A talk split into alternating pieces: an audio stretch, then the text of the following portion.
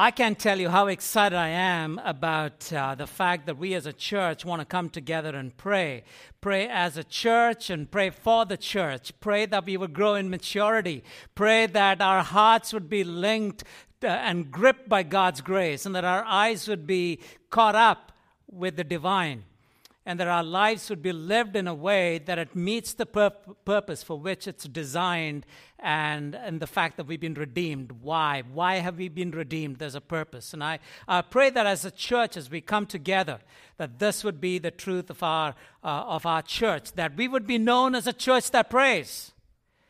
Uh, in the Lord, Lord Jesus Christ in Matthew chapter 21, he says that my house shall be called a house of prayer and that we would be called a church that prays. You see, when you read Acts, uh, you get excited about this because Acts, the church is praying. The first century church prays. Acts chapter 1 and chapter 2, we start to see the 120 people have come together. They've been praying. They pray for 10 days. And as they pray, on the 10th day is the day of the Pentecost, and the Holy Spirit is given to them. You get to chapter 4 we read about Peter and John. They've just come back. They've, they've been threatened by the Sanhedrin. And as they come and tell of what the Sanhedrin has said, the church prays. And in chapter 4, we read that the place was shaken up. You get to chapter 6. In chapter 6, the church prays uh, so that they can choose seven men for what? So that they can serve. And serve what? Tables, but they're praying as a church. You get to chapter 12. James has just been martyred. Uh, Peter is imprisoned. And we read there that the church prayed fervently. And because the church prayed fervently, Peter was released from the prison. You get to chapter 13. We see that the church is praying and fasting and praying. And as they fast and pray, the Holy Spirit calls Paul and Barnabas, and there it begins the first missionary journey. A church that prays. I, uh, I have a quote here by Hudson Taylor. He says, Since the days of Pentecost, has the whole, has the whole church ever put aside every other work and waited upon him for 10 days that the Spirit's power might be manifested. We give too much attention to method and machinery and resources and too little to the power, the source of the power. There was this article that appeared in the Daily Bread. It's called the Spurgeon's Boiler Room. Five young men had come together to, to hear Spurgeon speak. They've heard so much about him, and as they're uh, seated waiting for the, uh, uh, you know, the, the, um, uh, the session to begin, uh, there's this man who obviously works at the church. He came up to him and says, "Like you've come, would you like to see this place?" Because the uh, the Metropolitan Tabernacle in London was a building to behold. About ten thousand people could sit. And so this man said, Would you like to see the boiler room? So these young men were like, Really, no, because it's Ju- July and it's hot. But they didn't want to offend him, so they said, All right, let's do that. And so as they walk, this man takes them down the stair and gently opens the door. And in that room, there are 700 people praying for that session that's about to begin. And as he closes the door, he says, Hi, I'm Spurgeon, and that's my boiler room. It's a church that prayed. A church that prayed. And so, as we start to look at Paul's prayers, what excites me about Paul is the fact that he prayed for churches. You, you are not able to read a single epistle that he has written without him praying for that church. Let me give you some examples. Um, Romans chapter 1, verse 8. I thank my God through Jesus Christ for all of you because your faith is proclaimed in all the earth, in all the world. 1 Corinthians chapter 1 verse 4 I give thanks to my God always for you because of the grace of God that is given you in Christ Jesus. Philippians chapter 1 verse 3 I thank my God in all my remembrance of you. Colossians 1 3 we always thank God the Father of our Lord Jesus Christ. 1 Thessalonians chapter 1 verse 2 we give thanks to God always for all of you constantly mentioning you in our prayers and I want you to get this these are the passages that I read where he's both, both thankful and praising God for that church. And he doesn't do that for every other church, unfortunately. What that establishes in my heart is that it's not just a perfunctory greeting that Paul is giving to, to every church, but it's that it's genuine, that he's really saying that these churches uh, he is thankful to God about. And I'm saying to myself, this ought to be said about us at New Life Bible Chapel, that we are a church that, be, that is about prayer. We've come together to pray that we would mature mature. And Ephesian church is one of that. And so, from the passage that we looked at, if you will turn with me to Ephesians chapter 1, I'm going to read first verse 16. In fact, I'm going to have one of you read that. Ephesians chapter 1, verse 16. If one of you can read that, that'll be great. Ephesians 1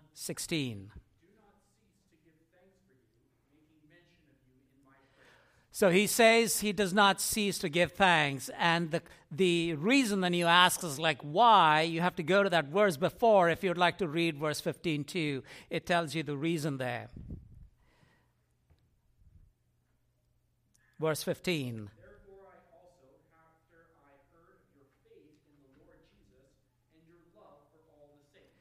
All right the faith in the Lord Jesus Christ and love for all the saints. Okay, in other words, this is what it is this upward relationship of trust with God and this outward relationship of love for the saints. If there's anything that you're going to take away today, I want you to take this, uh, take this with you that this is about the upward relationship of trust with God and the outward relationship of love for the saints. Because unless we love the saints in this community, there's no way we can say that we will love the lost or love even our enemies. And so I want you to be confident in this one thing about ourselves. Because this is the basis on which he's trying to pray. This is what's spurring Paul's prayer for the Ephesian church. The fact that they have this upward trust for God and the outward love for all the saints. And so Paul bursts out into a prayer. And I want you to understand, he, he's not praying for himself. He's not like, you know, really, uh, listen, I'm, in a, I'm in a Roman prison. I need help. That's not what it is. There's something beyond his circumstance and his situation that's catching his attention about this fact this upward relationship of trust and the outward relationship of love. And so, see what he what he says, and I'm going to read from verse 15. I know we read that, but our objective today is this. Okay, the two objectives. One is so that we would catch the passion of prayer uh, of Paul for praying for the church. The Paul's passion as he prays for the church. And second, that we would understand what is it that he is praying so that we can likewise pray. So we can learn from Paul. Uh, praying, Paul, uh, praying, you know, which are beyond our temporal needs, but those that are anchored on the divine. Let me read this as a quote from uh, Lawrence Richards. He, he, he, he writes I suppose that it's all right to pray for that addition to a new Sunday school wing, or the funds that go uh, to go on the radio or be at any other thing that we are praying. But he goes on to say, but if we want our church to truly be the church, the things that Paul prayed for here are vastly more important. So, keeping that in mind, I'd like us to come back to chapter 1, verse 15, as I read up to verse 20. For this reason, because I've heard of your faith in the Lord Jesus Christ and your love toward all the saints. I do not cease to give thanks for you, remembering you in my prayers, that the God of our Lord Jesus Christ, the Father of glory, may give you the spirit of wisdom and of revelation in the knowledge of him, having the eyes of your heart enlightened, that you may know what is the hope of that which he has called you, what are the riches of his glorious inheritance in the saints, and what is the immeasurable greatness of his power toward us who believe, according to the working of his great might that he worked in Christ when he raised him from the dead and seated him at his right hand in the heavenly places. God be God's word be blessed. Let me just put this in context, all right? So we just read the chapter, uh, uh, uh, the prayer in that chapter. Uh, we don't have time to look at the chapter, but if you were to look at the chapter itself, after a brief greeting right at the beginning, uh, Paul uh, goes on to do two things. So this chapter can be divided into two things. One is privilege, and the second is petition or prayer. One is privilege from verses 3 to verse 14, he's talking about the privileges that you have in Jesus Christ. Now, I'd like to give you homework. All right? In these 11 verses, there are 12 things that he lists that you have received in Jesus Christ. So I want you to go back. And I want you to do one thing when you read that passage from chapter 3, sorry, chapter 1, verse 3 to verse 14. This is what I'd like you to do, all right? I'd like you to wear your socks while you're reading this. So you have to ask me why. Okay, because I want you to be blown out of your socks when you read this. All right, because this is just like the amazing thing, the privileges that we have in Jesus Christ, what we have already received. And then he talks about the prayer of the things that he says that he would receive from Jesus Christ. Now, I want you to understand when he says that. You see, because verse 3, somebody can read for me verse 3. chapter 1, verse 3.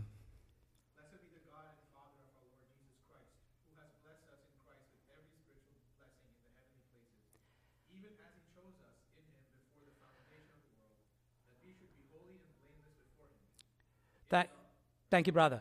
But who has blessed us with every spiritual blessing in Christ Jesus. Hey, listen, what have you got? You've got every spiritual blessing in Christ Jesus. So, what is Paul saying? Give me more? No, no, no. He's not saying give me more. He's saying, listen, we've got all this, but we have no idea what we've got. What Paul is saying, listen, brothers and sisters, listen, you don't even know, you have no idea.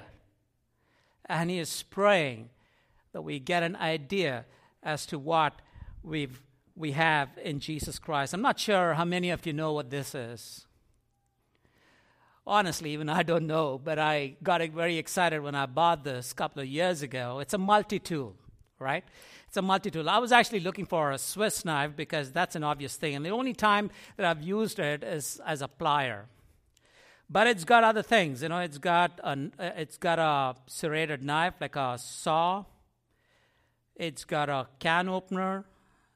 It's got a screwdriver, uh, another type of a can opener, I think that is. I don't even know.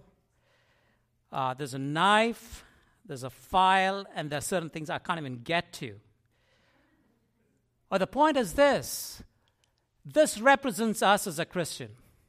We got so much, brothers and sisters, but yet we don't know what we have in Jesus Christ. And Paul is saying this in this prayer what he's saying is so that we will get to know who we are.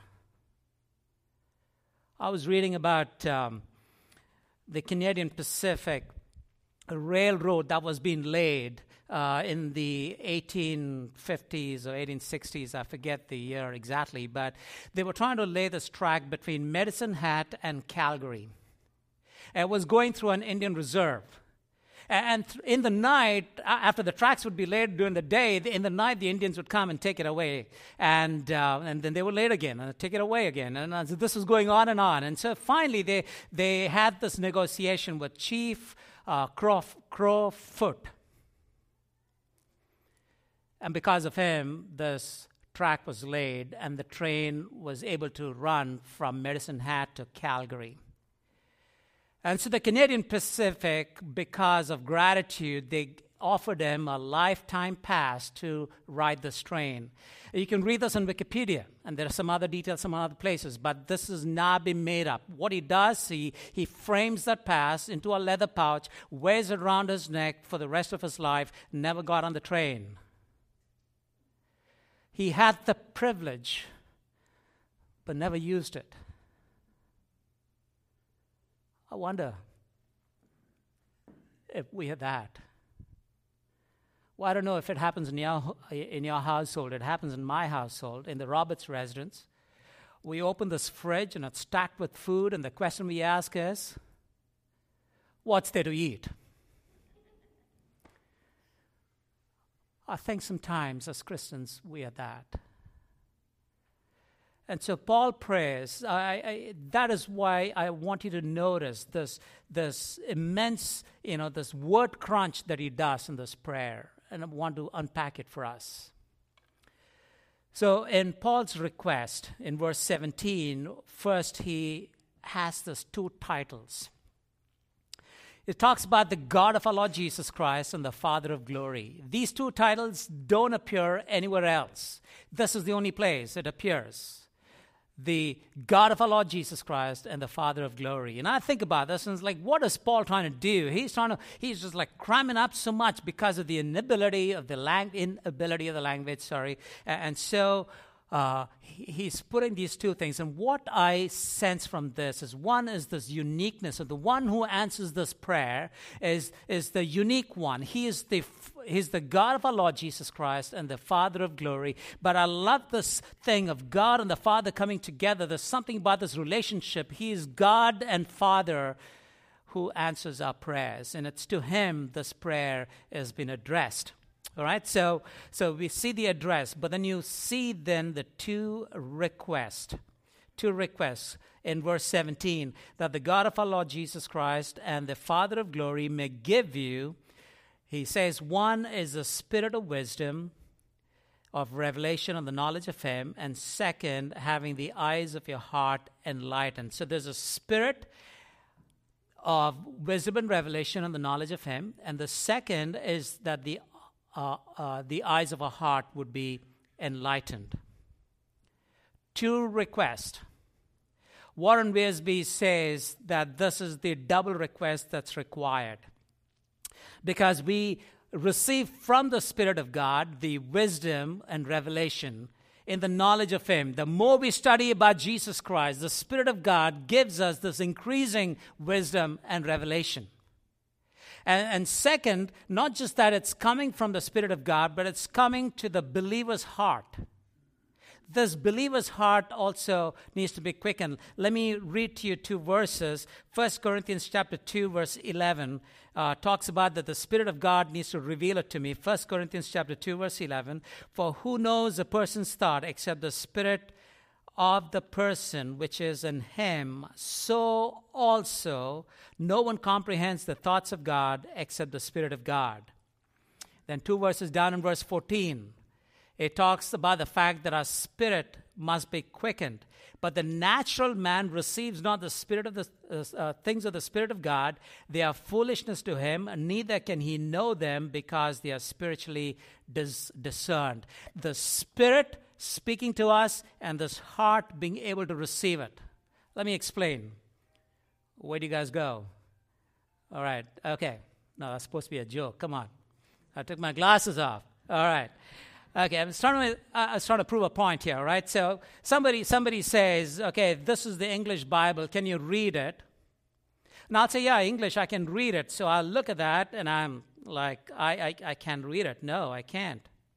So, what's happening is not just my ability to read, but also the capacity to read. You see, the comprehension itself, no, but also my eyes need to be enlightened. And so that's what Paul is saying that the Spirit of God, who would give us the knowledge, uh, the wisdom, and the revelation of the knowledge of Him, would also enlighten my heart to be able to understand what he has for us. And so I need both. And that is what Paul is saying. I, I think about Zedekiah. Do you know who Zedekiah is? He's the guy sitting next to you. No, no. Zedekiah is the Zedekiah is the last king of Judah. Do you know his story? The last king of Judah. Now, he's been taken as an exile to where? To Babylon. Now, what happened in Babylon? What, what's Babylon known for? Uh, the seven wonders. What is it known for? the hanging gardens of Babylon. All right, so everybody who goes to Babylon, when they come back, just as you would ask Geo, hey, did you see this or see that or whatever, right? You go to a place, you want to see what you've seen. And so they would ask uh, anybody going to Babylon, have you seen the hanging gardens? All right, so Zedekiah is now taken to uh, Babylon. He lives there many years, but he's not able to see the hanging gardens because his eyes have been taken out. That's what they did. So it didn't matter that he was in Babylon, but he was not able to see the glories of Babylon. And oftentimes I think that our, we are, we, our eyes have become feeble. Our eyes are caught up in the, in the immediate. Our eyes are, are are dimmed because of the storms and all of those that we go, that we're not even able to look beyond to see the greatness of the riches, of the glories that we have in Christ Jesus. And Paul is saying, Oh, that we would have the spirit of the wisdom, of the revelation, of the knowledge of Him, and the eyes of our heart would be enlightened. Two things. Two things. And these two things are going to lead to three things. It will result in three things. So, what Paul is praying is so that we would have the spirit and the enlightened heart. But this is going to lead to three things. All right? So, walk with me the rest of the prayer. And the three results, so that it's easy for you to remember, is the purpose, the prize, and the power. The purpose, the prize, and the power. Okay, the the why, the what, and the how. We'll we'll look at that. All right, because uh, the why, why has all this been given? We read in verse eighteen, the hope of His calling. We'll look at that and the price. What's the end goal? Why has this been given? So that we would know the riches of the glory of his inheritance in the saints. And the question, how? How is it that we would know that this would be accomplished? In verse 19, that the surpassing greatness of his power toward us who believe. And I know it's like a lot of words, but we'll unpack this uh, one by one. So, first, let's look at the purpose so that you may know what is the hope of his calling, that you would know what is the hope of his calling. Uh, you know, this is another time to wear socks, just to be blown, right? So the, the fact that hope of his calling, when you think about it, it, it connects my past with the future, the calling of the past, the, the fact that God called me, made me His own, and made you His own. The fact that he's called me is giving me a hope for the future. The hope of my calling. Like today, what I've, what I've received in the past, there's something about it that explains my today, that keeps my hope on the future. It's not done. This is just the beginning. Because if my best life is here, my best life, this is who I am as a Christian, if this is all it is, then I ask the question what about all the creation? What about all this calling? What about the cost of the cross? Eh, this is not just it. This is not just it. That's the lie of the devil that God has maxed out on his credit card, that he has given you everything in the spiritual blessings, he's given it all. Now you got it all and that's it. No. I, I wrote this uh, reverse quote. I'm not sure if you, if a, a, reverse quote is you just change it around somebody else's quote, you put it, make it your own by making it a reverse quote. So I, this is what I did with Jim Elliot's quote. He says, He is a fool. Stick with me. He is a fool who keeps what he cannot keep to lose what he cannot lose. He is a fool who keeps what he cannot keep. Like, I want to hold on to the things for today. Like, just hold on, knowing that I cannot keep it, and I'm losing what I have in the future, the things that I couldn't have lost. My eyes are so fixed on today. But this hope constrains us to continue. Hope stimulates our efforts. Hope calms our sorrows. Hope takes away the fascination from temptation. What it means is this, right? Staring at my face is this temptation, whatever your temptation be.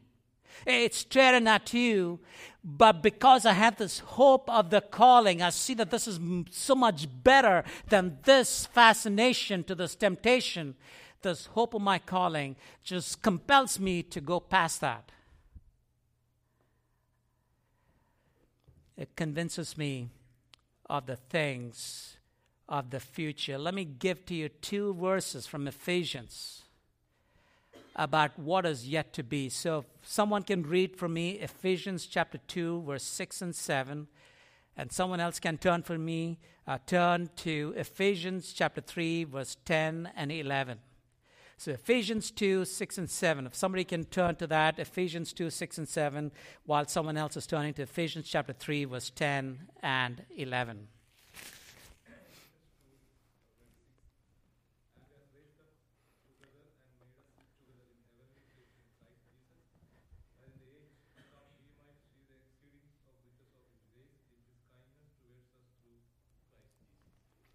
In the ages to come. Don't forget that. In the ages to come, that he may display the surpassing riches of his grace demonstrated by his kindness to us in Christ Jesus. We, what you, what's still yet to happen is just this display of surpassing riches of his grace.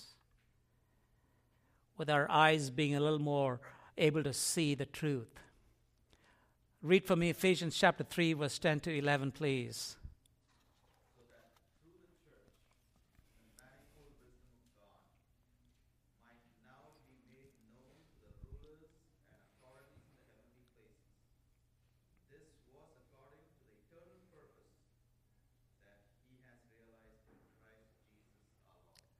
Did you get that? That through the church, God's manifold wisdom would be displayed. Earlier, Paul says about in his eternal purposes, this was this was laid out and out here, and then he says in eternity, this is what he's going to do. This church that was in God's mind before is the one that's going to be displayed in his manifold wisdom of God. The manifold wisdom of God. You know, it's like you know, you go to this buffet, you pile up your plate like you can't go back again, you know, that kind of a thing. They were talking about what is this? Uh, it's called the stadium sandwich. I don't know what. At the uh, today is the uh, Super Bowl, and they have the Super Bowl um, table. The, the, the, it's just like the amount of food that's laid out that's made to look like a stadium, the food stadium. That's the idea. That the manifold wisdom of God would be displayed. I know Mark is excited when I talk about this, but I want you to notice this that this is neither the privilege of the mighty angels nor of the massive stars he knows by face. This is the blessing of the poorest saint saved by grace. Your blessing in Christ Jesus. I look at this. It's like we have, there's nothing we deserve to get this. But that we should be the recipients where God will put us on display. That the manifold wisdom of God would be evidenced for the for those rulers and authorities in heavenly places. Uh, it's not that we have not hoped, this hope of calling. It's not that we haven't hoped. It's just that we have hoped in two little things, small things. You know, we, don't extend ourselves. In olden times, I'm told that the ships that didn't have a compass, during the time when they didn't have a compass, would sail very close to the shore, you know, hugging to the shore. They, they wouldn't go too far so that they wouldn't be lost. While the ocean lay ahead of them of joy and exploration. And so I love the phrase in Luke chapter 5 where the Lord says, launch out into the deep. Uh, that's the hope of the calling. That, that, that's what hope gives me. That God is with me. Enough of the mediocrity. And so we have this of the what, but the why in verse 18 again. What are the riches of the glory of his inheritance in the saints? Not just that we have an inheritance in him. We already read that in verse 11. We've done with that, that we have an inheritance in God. But now God is saying that he has an inheritance in us that he has, that Jesus has purchased you with his blood, so that we are his inheritance. See, the, the, the value, the, the, the, the value of something determines the price, isn't it? The price that you're willing to pay shows the value that you have for that product. Well, I don't know if among us there is any um, anti Apple uh, lobbyist, you know, lurking around here. But I thought I have my phone here, but I don't have an Apple phone, so that's all right. But let's say this is an Apple phone, all right? Okay, this is an Apple phone. Why do why are people willing to pay a premium for this product? Because they think that there is this value attached to it. And while those who who recognize the value and pay the price for this, there are others who make fun of the ones who pay 100%, 100% premium for that phone. That happens in the heavenly realm. Look at yourself, look at me. That Christ would pay the ultimate price. So the value that he puts in you is immeasurable. That he would call you his inheritance. You, sister, you, brother, untold riches. You, you couldn't even put a value to it. While the whole world is, is mocking and ridiculing, there's this lie of the devil that will tell you listen, don't let anybody fool you that you're not worth that much. You're not worth that much. Don't believe the Bible that Jesus, God, actually gave that price. That's a lie he will try and scream in your, uh, in your ears. But I want you to know that we are his inheritance purchased by his blood. That we would recognize that, that Jesus pays the price so that we can be his prize. In James chapter 1, verse 18, the un uh, um, there is a phrase which says in James chapter 1, verse 18, which says that we are the richest. Um, if somebody can turn to that, that'd be better. Um, saying out of I might just say it out of context. James chapter 1, verse 18, I think it says his prized possession. Somebody read that for me. James 1 18.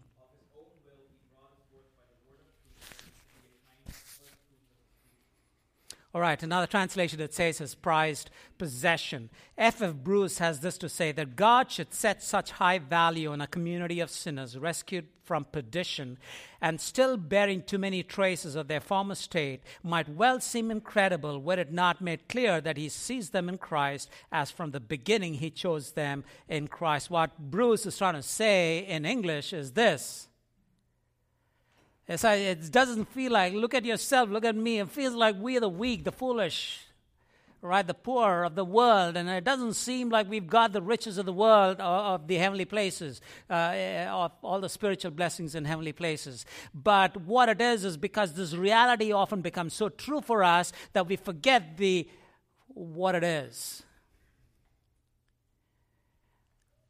That He would give us a spirit of wisdom and of revelation and the knowledge of Him, that the eyes of our heart would be enlightened.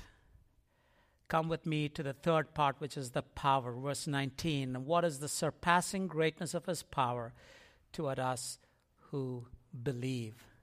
Paul is just like piling up these words. Paul is saying, listen, I've got so much to say, but this English, really, it should have been, I don't know, uh, you know, some other language would have been better or something. I don't know. But the limitation of the language, the limitation of this language. And um,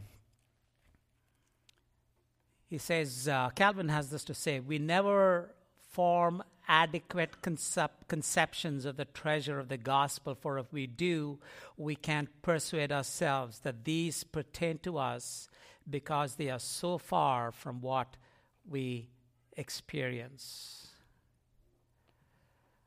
We don't think this power that is given to us is enough in some way because it feels like the reality is something else. We're starting to see with our eyes rather than with the eyes of our heart that are to be enlightened. And that is what Paul is trying to distinguish. We often see with these physical eyes, because when you see with your physical eyes, my state is not the healthiest. You, your financial state or your storms or whatever, it's no, whatever it be, it's not what it ought to. And Paul is saying, let's have the eyes of our heart being enlightened to be able to see the truth, the power that is in working in us and the power that is available to us is what? If somebody can read Ephesians chapter 1, verse 20 and 21.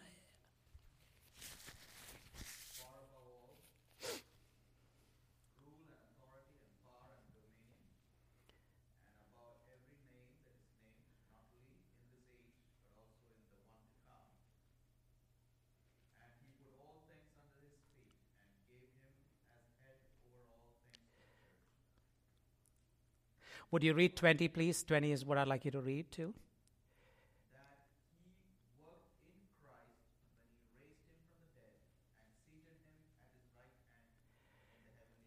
the power that raised Jesus Christ from the dead and seated him on, on the right hand of in majesty is the power that is available to you today, for now, in the present.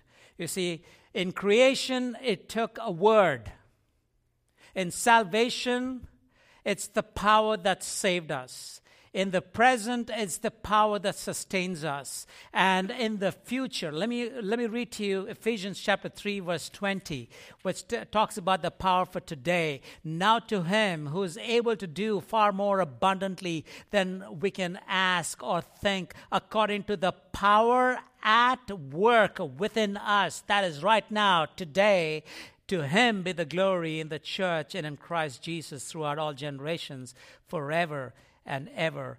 Amen. Not just the power that saved us, not just the power that sustains us, but the power that makes us stand before Him. If somebody would read for me Jude chapter 24 and 25. Jude 24 and 25.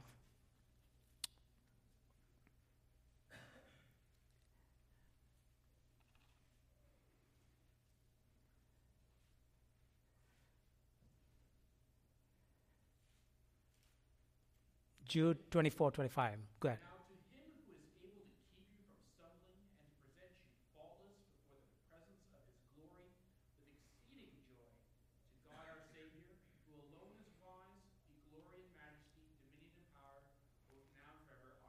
Amen.